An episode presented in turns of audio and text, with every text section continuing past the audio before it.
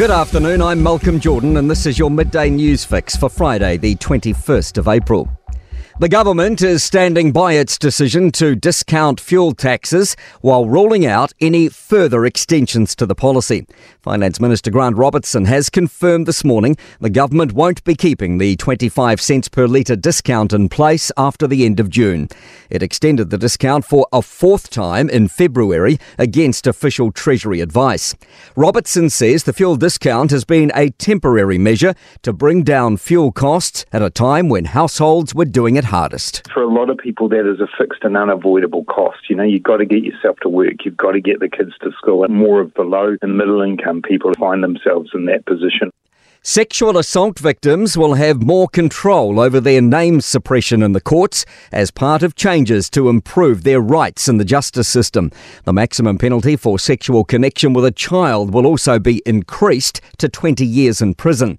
Here's political reporter Sophie Trigger. Three pilot programs are being trialled mid year to boost support for child sexual violence victims and ensure their views are offered in bail decisions.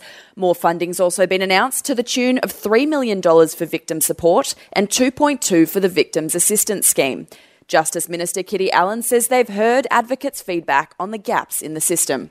Otago University staff are shell shocked about hundreds of potential redundancies.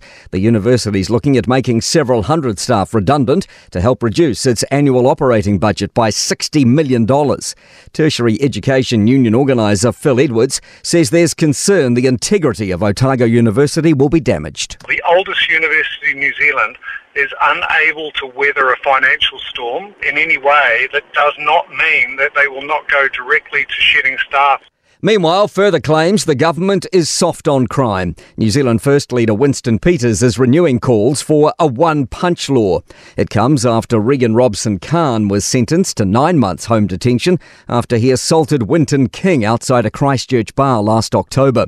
National's Penny Simmonds says people are suffering from the lack of punishments. It is a matter of consequences not matching what happens to the victim. So we can blame the government. And Labour's Tracey McLellan says it could be time to restart conversations about a new law. Maybe it is, you know, time that as parliamentarians we need to look at a new piece of legislation.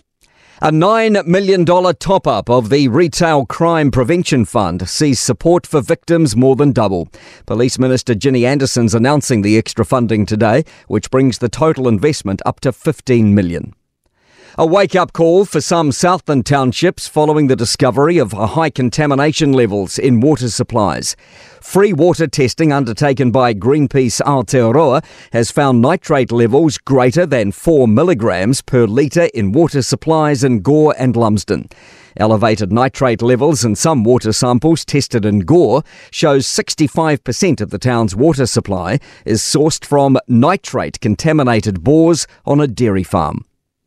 To sport, kayakers Lisa Carrington and Aimee Fisher are set to go head to head at the national champs to see who will contest the K1 500 for New Zealand at the Worlds in Germany during August. Golfer Lydia Ko sits four strokes off the lead after the first round of the maiden women's major of the year, the Chevron Championship. She shot a 1 under 71. A hailstorm in Rawalpindi has seen the fourth T20 Cricket International between New Zealand and Pakistan abandoned. The hosts lead the five match series 2 1. I'm Malcolm Jordan. That's your latest news fix. We'll be back with the next update at 5 pm from the Newstalk ZB newsroom.